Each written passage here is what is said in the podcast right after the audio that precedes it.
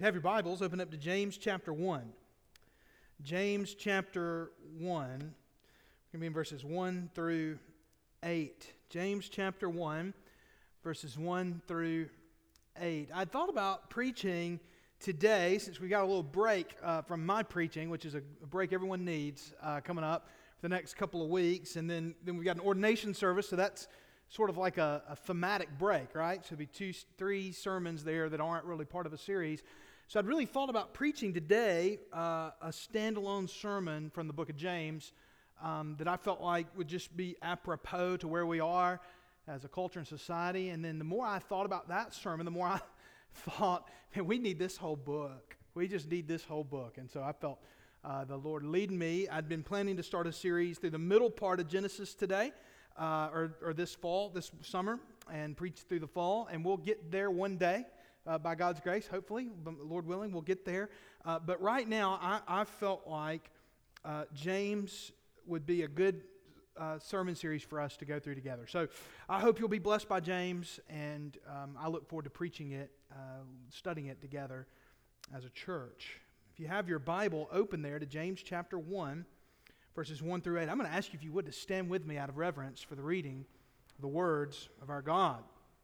James right. You know, I do this every week, but I've kind of gotten out of the habit a little bit. So I've had to get all my phrases back. And so it's been tough. I'm, I think I'm back at it. James writes under the inspiration of the Holy Spirit in such a way that as the words on this page are being read, God Himself is speaking to us. Beginning verse 1. James, a servant of God and of the Lord Jesus Christ, to the 12 tribes in the dispersion, greetings. Count it all joy, my brothers when you meet trials of various kinds, for you know that the testing of your faith produces steadfastness. And let steadfastness have its full effect, that you may be perfect and complete, lacking in nothing. If any of you lacks wisdom, let him ask God, who, who gives generously to all without reproach, and it will be given him. But let him ask in faith, with no doubting. For the one who doubts is like a wave of the sea that is driven and tossed by the wind. For that person must not suppose that he will receive anything from the Lord. He is a double minded man, unstable in all his ways. Let's pray together. Oh Lord our God, I pray today that you would open our hearts and minds, God, to receive your word and, Father, to be changed by it. God, I pray we would see that which we lack when it comes to wisdom, and Lord, that we would pray and ask you for it. It's in Jesus' name we pray. Amen. You may be seated. We desperately, and I mean desperately, need wisdom. And I think we need it now more than ever. Now, the reality is, God has not stopped giving wisdom. God has not stopped offering wisdom. God has not ceased to be the source of wisdom. It's just that we've quit asking God for wisdom. And I think we recognize and see that as secularity increases in our culture, that society will less and less go to God for the answers. You see, we are self satisfied, we, we have access to more knowledge, more information than any people in the history of the world. Ever. Your, your kids, and many of you, your grandchildren, right, are able to take a device and look things up that many of us never even thought about. They can know about things and learn about things. We have access to knowledge. And in our self satisfaction and in our commitment to what we know and to what we can see and what we can touch, it seems we have forgotten God. It seems we've forgotten God. And the lack of wisdom and the lack of someone to believe in has created instability in our lives and in our world. Don't think for a moment that when creatures forget their creator that there won't be all sorts of problems.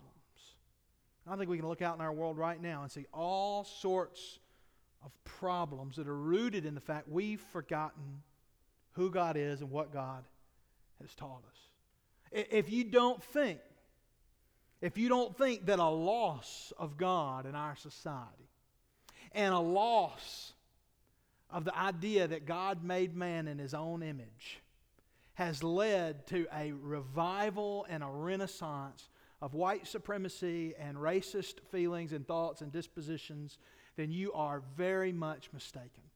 The, the idea that there is no God leads to these things. And on top of that, if you don't think that when people see injustice and respond to it in ever more sinful ways, there are good ways to respond to and call for justice, and yet there are also ways that propagate injustice, make it worse, compound the issues. Don't think for a moment that some of that is not rooted in the fact that we have forgotten God. We need steadfast, sturdy Christians. Uh, uh, we need Christians who believe God, who trust God, who their number one most reliable news source is God, that they look to God, that they are asking God for wisdom. We need steadfast, sturdy Christians who are committed to Christ and His truth, who are able to help stabilize the world we live in, and to help there from that stability preach the gospel of Jesus Christ to those who desperately need it. And yet, Christians are not immune to trouble. Uh, God has not promised. Contrary to what some dude with shiny hair and shiny teeth is going to say later on TV if you find the right channel. God has not promised Christians. God has not promised Christians that they are going to have perfect lives. And in fact, if you are going through trials and tribulations and struggles, it's not because you don't have enough faith. In fact, the scripture says something really closer to the opposite than it does that reality, which is that trials are ways that God tests our faith. It's ways that God proves our faith. You see, if we want stability in our lives, if we want sturdiness, if we want to be a rock in a sea of doubt, committed to the Lord, growing in the Lord with stability even in the midst of our own trials. We must look to the Lord for joy. We must look to the Lord for wisdom. And we must trust what He says when He says it. Uh, th- this morning, I want to point you to three commitments that you can make that will help bring stability and steadfastness to your life no matter what happens. Uh, no matter what happens, I believe if we will re- live out these truths, it doesn't mean you won't have problems. It doesn't mean you won't have trials. It means that you'll have sturdiness and stability in the midst of trials. These are three truths that can help you become steady and steadfast and sturdy, to help you be more like a rock because you're situated on the rock. In a world where all other ground is shifting sand, in a shifting sea of doubt, you can be sturdy and steadfast in Christ. Three truths to help you get there this morning. Here's the first Here's the first today find joy in your trials. Find joy in your trials. Just yesterday, Whitney uh, told somebody that one of my favorite sayings that I very rarely live by is uh, that if, if God is sovereign, there's no such thing as hassle. And Whitney said, I'll tell you what, I hear a lot more about hassle than I do God's sovereignty in this house. I'll tell you that right now. If you're, if you're anything like me, I get upset over just the littlest little things sometimes. Not all the time. I like to think I'm getting a little better, but anyway. Uh, we get upset over little things, much less big things. We find ourselves in a trial in life and we want to go immediately to, Lord, why are you doing this? Why am I having to go through this? What, what's the deal with this? But in order, so, so it's difficult then to even think and consider what it might mean to find joy in trials. We're not even, the Bible's not even asking us to be neutral through our trials. Grin, you know, grit, grit your teeth and, and bear it. Grin and bear it. Go, just get through it. That's not even what the scripture's saying. The scripture's saying, find joy in trials. I count it all joy, my brothers. You see, James is writing, he says to the 12 tribes in the dispersion, I think he's using this sort of picture of Israel as a shorthand for the church of the Lord Jesus Christ in his day and age, who, like the original 12 tribes of Israel, when they've been dispersed all over the world, were longing for the Messiah to come, were longing for the kingdom to come, longing to go back to the promised land. The same is true for the Lord's church who are going through different trials and difficulties. James is saying to them, Count it all joy, my brothers, when you meet trials of various kinds. We must recognize God's work even in the difficult moments, and we must strive to find joy there. Now, that's easy to say, right? You come to me, come to my office, and say, Brother Matt, I'm going through the worst ordeal in my life. I can't begin to even tell you what all I'm going through. Let me just start. And this happened, this happened, this happened. Sounds like a country music song, you know? And I look at you from across the way and I say, I'm going to tell you what you need to do. Find joy in these trials. It's been such a pleasure meeting with you today. I love you. Let's pray. And you go out. You say, you think, my goodness, thank the Lord Thank the Lord he doesn't charge for this, you know. It's like somebody the other day asked me what my rate was for doing a wedding. I said, I don't do a good enough job to charge for that. You just, when you get done, you just decide what it was worth, and I'll be thankful for whatever it is. I mean, of course, there's got to be more to it. What's the pathway to finding joy in trials, right? I, I don't want to just give you like trite Christianese, find joy in trials. Get it, you know, get a vinyl on your wall at the house, you know, finding joy in trials. I, I want you to really see a pathway toward finding. How do we do it? I, I think the fundamental shift that we have to make in finding joy in a trial is recognizing that God is testing us through trials. Now, listen, I know what you think. If you're my age, I know what you think when you hear test. All right, you think Scantron sheet. You know, I've got to go in, take this test, and fill out the little blanks. And then I know what you're thinking. I hope there's very little red ink on this thing. That's what we think about when we think about a test, right? That it's sort of a negative thing. But I like to think about it more like this that God is revealing, He's testing and revealing the faith that's there. And God knows what's there, but in so many ways, I think He's doing it for our sake as well. That he's demonstrating to us how much we trust him and how much we need to trust him. So I think it's more like, less like a Scantron, and more like you've just got done building a swing and you've hung it up and you're testing the swing to make sure that it's a good swing.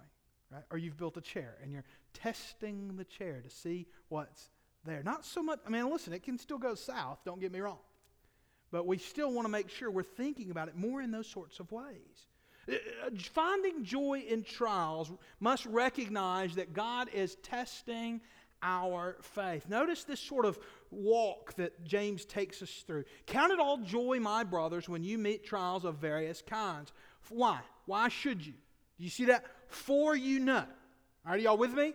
Are you, are you tracking with sort of the logic of the text here? Count it all joy, my brothers, when you encounter trials of meet trials of various kinds for you know. Okay? So when you see a for in the Bible like that, you're, you're seeing he's making an argument. He's backing up what he's saying. He's not just saying, all right, amen, find some joy. We'll see y'all later. He's explaining to you how or why you might find joy. For you know that the testing of your faith produces steadfastness. Your faith is being tested when you go through a trial, and that produces steadfastness. Have you ever been through something and you've been through a trial, I know I have, and you look back and you say, Would I ever want to do that again? No way. But man, how the Lord sustained me. How the Lord sustained me. I've talked to y'all when I went through one of the most difficult seasons of ministry I've ever had. I'll never forget thinking back on that season, and I think I've said it from here in the pulpit and said, we, You all know I did not sustain the church during that time. I got depressed and grew a beard you know, gained a bunch of weight. No, God sustained me and the church during those difficult seasons, right? We look back and we see then, what does that mean? God is producing through trials steadfastness. He is helping us see how we need Him, how we are dependent on Him, how we must have Him to sustain us. And He's showing us the way our faith grows when we are dependent on Him. Steadfastness is produced through God's tests. And then steadfastness ultimately leads us to a perfect and complete faith without lack. Now, what that doesn't mean is that we hold to a sort of higher life theology that says at some point or another you're going to become perfect. Right? Um, if, if that theology is true, I think I'm at the wrong church just looking around because I don't see anybody who's gotten there yet. I love y'all. Y'all are wonderful. But I've not, I've not met anybody that's on the, the top plane of Christianity yet. Right? I'm certainly not. And, and, and that's, not, that's not what this means. I, I, I think what James is pointing us to is the fact as we trust God through trials, what we begin to recognize and realize is that our faith is growing, it's changing. And that as we go through trials and difficulties and tribulations, our focus isn't on us, it isn't on what we're going through, it isn't on what we're losing. Our focus is on God. We are becoming more and more steadfast, and we are looking out into a future where God makes all things new. We're looking forward to perfection and completion. Eventually, we will lack in nothing. And so joy is produced in trials precisely because we are being pointed forward in our trials. Not only are we being grown in our steadfastness, and God is revealing the faith we have and growing the faith we have, but on top of that is we are growing in faith and becoming more steadfast. We are being pointed out into a future where Jesus makes all things perfect and we lack in nothing. We are being formed then through trials into having a resurrection worldview. All things will be made perfect and complete. And so, even as we go through trials today, we have a future that we're looking out into, knowing that one day we will all dwell perfectly in unity and love in the new heavens and the new earth. One day we won't have to hunker down in our homes for fear of disease. One day Jesus will make all things new. Trials press us into a Christward resurrection worldview that ought to produce joy. It ought to lead us to joy. It ought to lead us to say, no matter what happens today, I know who holds the future. And, brothers and sisters, that gives, I don't know about you, but that gives me joy to know that Jesus is going to make all things right. Count it all joy when you meet trials of various cons. And so, if we're going to be sturdy Christians in a world that's uh, shifting in doubt, then we must find joy in trials. And there is almost nothing that will make you more countercultural in this world than finding joy in your trials. But second of all, our second point is this not only, not only must we find joy in trials, but second of all, you must seek wisdom in your life. Look for wisdom. What does the Bible say in verse 5? If any of you lacks wisdom, let him ask God. All right, I'm just going to go ahead and tell you guys. Is everybody ready? Some of y'all are wiser than others, but nobody, nobody in this room is complete in wisdom. So that, that sort of, if any of you lacks wisdom, you might sit there and think, hmm, I wonder if this is me. It's you. Okay? It's you. That you, this is, verse 5 is for you, okay? If any of you lacks wisdom, let him ask God, who gives generously to all without reproach, and it will be given him. What a beautiful verse.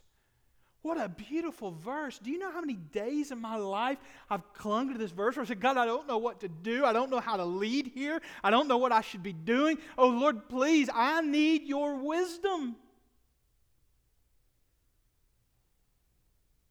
The world seems to have stopped looking for wisdom, especially wisdom from God.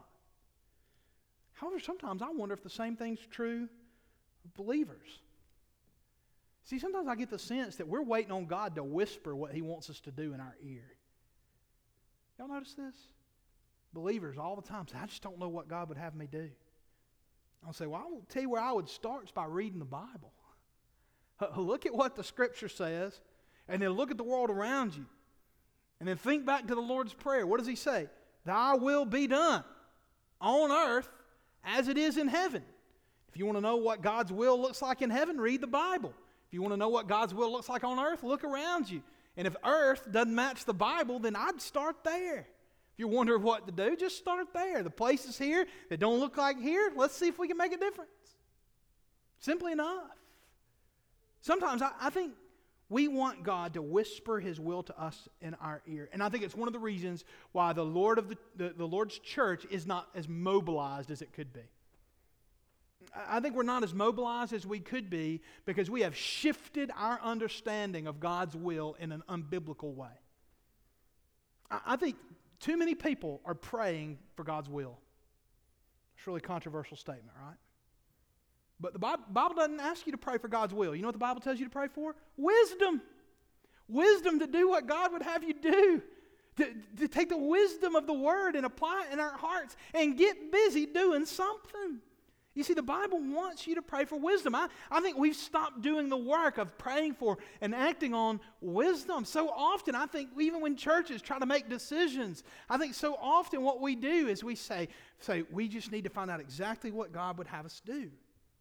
And that's true. We ought to pray. But I think we ought to pray for wisdom. I think we ought to pray for wisdom. That's how God reveals His word to His people. He wants us to do the work of figuring out what is good and true and beautiful and acting on it with all our heart, soul, mind, and strength. Look at what the scripture says. If any of you lacks wisdom, let him ask God, who gives generously to all without reproach, and it will be given him. Have you ever not known how to do something that you should probably know how to do? I'll tell you what, my I am not good at backing up a car at all. I'm just not good at it. Um, I feel like I'm good at some other stuff. That's not one. So I don't know if any of you are not good at backing up a car. We're in this together. Now, listen, I'm just going to tell you something. If you throw a trailer in the mix, it gets downright abysmal. It's really, really bad. And uh, and, and so in Aroney, Alabama, which is just a little outside of Double Bridges, Alabama, which is a suburb of Boaz. And uh, it's where I grew up. And uh, my dad sent me down with the trailer to get some gas for the lawnmower one time. And somehow or another, I got a, a, a, a bollard there at the gas station between my vehicle and the trailer. One of these concrete pillars. Somehow, I don't know, I still don't know how it happened. And there's a lot of good old boys in Aroney, Alabama. You might be surprised to know. And hanging out at the gas station, and this guy came over and he said, Son, get out. he said, you, you don't do this a lot, do you? In other words, I needed wisdom. I didn't ask for wisdom. I got wisdom, but not without reproach. Right? I felt the judgment in the process of receiving the wisdom I needed. I think we've all been there. You're kind of afraid to get into a new hobby or whatever else because you, you want to be the dork who doesn't know how to do it.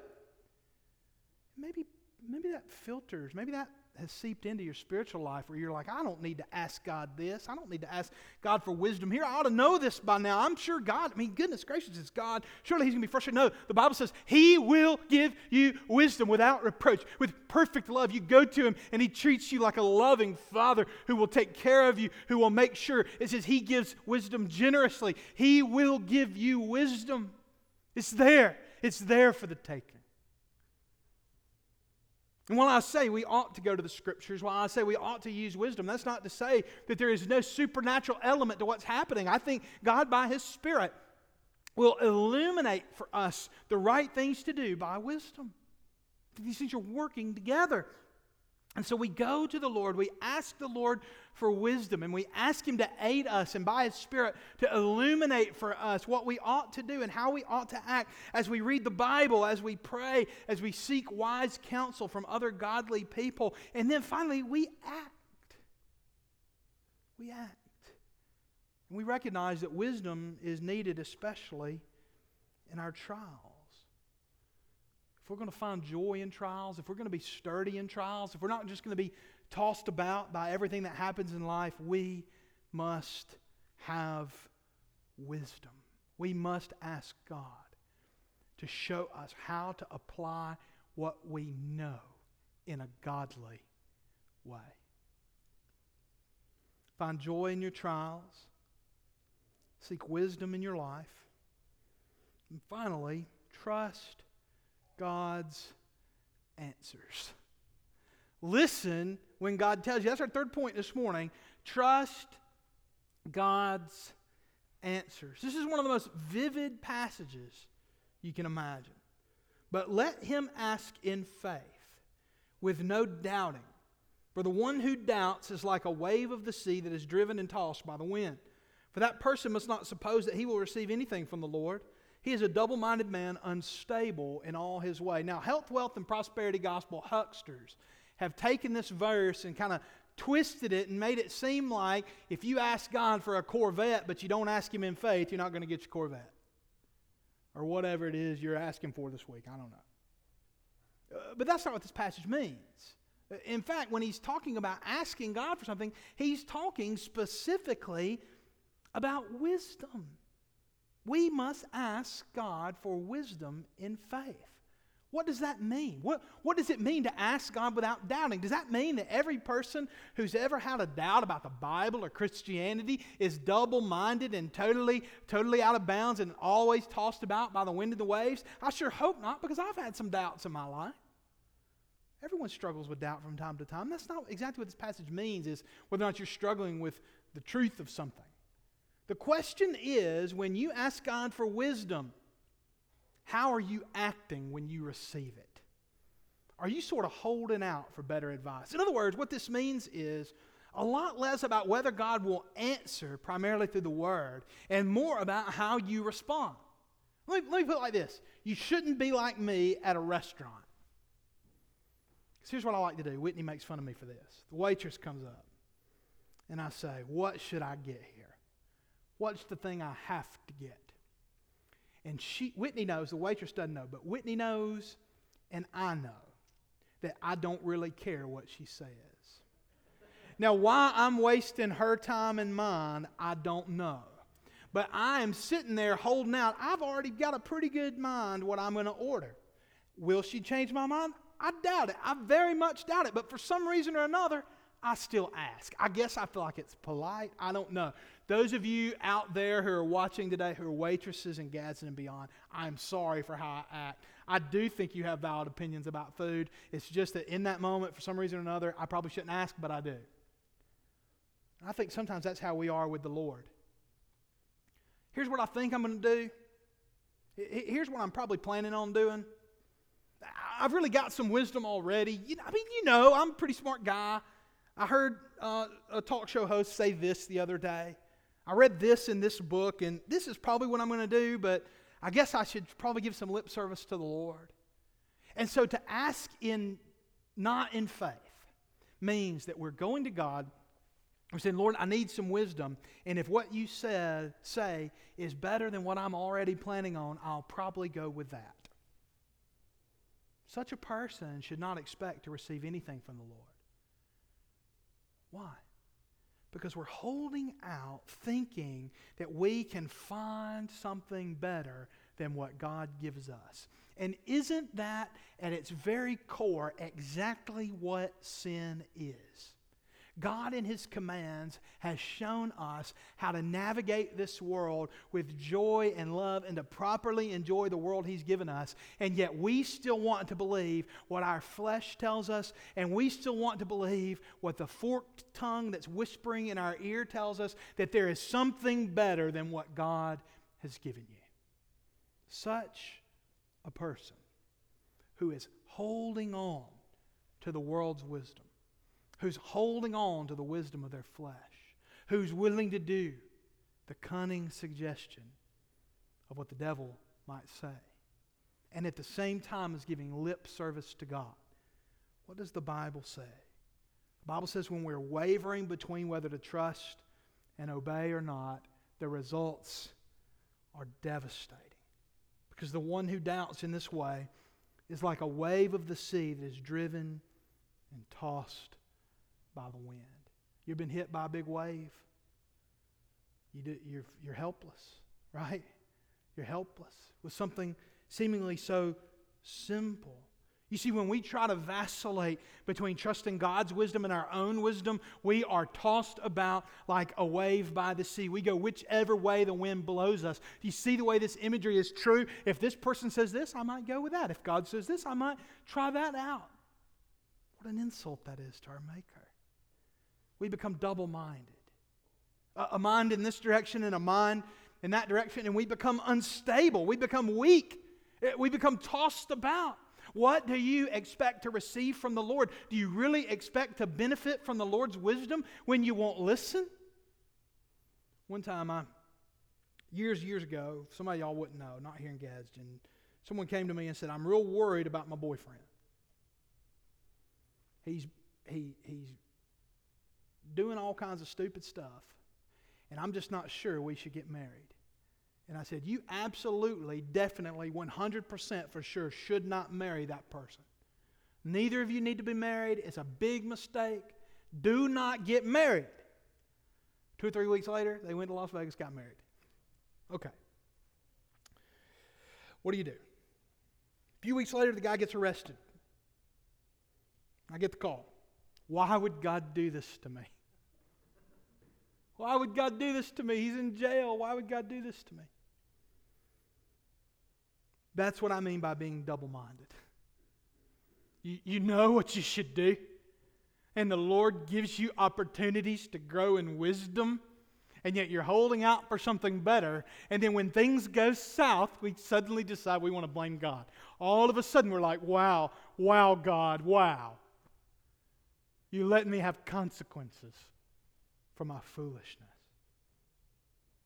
Ask for wisdom, though, in faith trusting God committed to obey whatever He says. And then even our trials will produce joy for us because we know that the Lord is at work. We begin to have a view of life that sees God as giving us wisdom and forming our conscience and helping us grow in the Lord until one day, even though we are frail and weak and we stumble along the way, one day Jesus will come and He'll get us and He'll make all these things right. He'll wipe the sweat from our brow, He'll wipe the tears from our eyes, and all things will be made perfect and new. Wisdom helps us walk the path until we get there. We desperately need wisdom. And the world desperately needs sturdy, steadfast Christians. My friends, my hope and my prayer is that as we encounter various trials, as we see what we lack, we will ask God for wisdom and continually ask God for wisdom because He gives generously and without reproach. And my hope and my prayer is that we will ask Him, that we will trust Him, and that we will be stunned and amazed by the joy that the Lord can give, even in our worst days. My prayer for each and every one of us as we navigate these storms of life and as we drift along here in a sea of doubt around us, and even so often a sea of doubt in our own hearts, I pray that we can say with the hymn writer, On Christ, the solid rock, I stand. All other ground is sinking sand. I pray God will make you a rock, a steadfast, faithful, joyful, wise, obedient, rock in a sea of doubt. I want to give you the opportunity to respond to the Lord this morning. You'll have to do it there in your own pew, but you take a few moments here to pray as we reflect. And uh, as we take this time to reflect and ask the Lord to move in our hearts, if you have business to do with the Lord, if you're at home watching, you can email me. If you're here today, just catch me after the service. I'd love to talk with you this morning. And uh, if you have business to do with the Lord, I pray you would respond to Him in faith today, whether that be joining the church, whether that be trusting Jesus and putting your faith in Him for the first time, or whether you're a believer who just needs some time to spend with the Lord, these moments are for you. After this prayer, you respond to the Lord. Let's pray. Oh Lord our God, we thank you for the gospel of Jesus Christ. And Lord, I do pray that you would give us wisdom in these days. It's in Jesus' name we pray. Amen.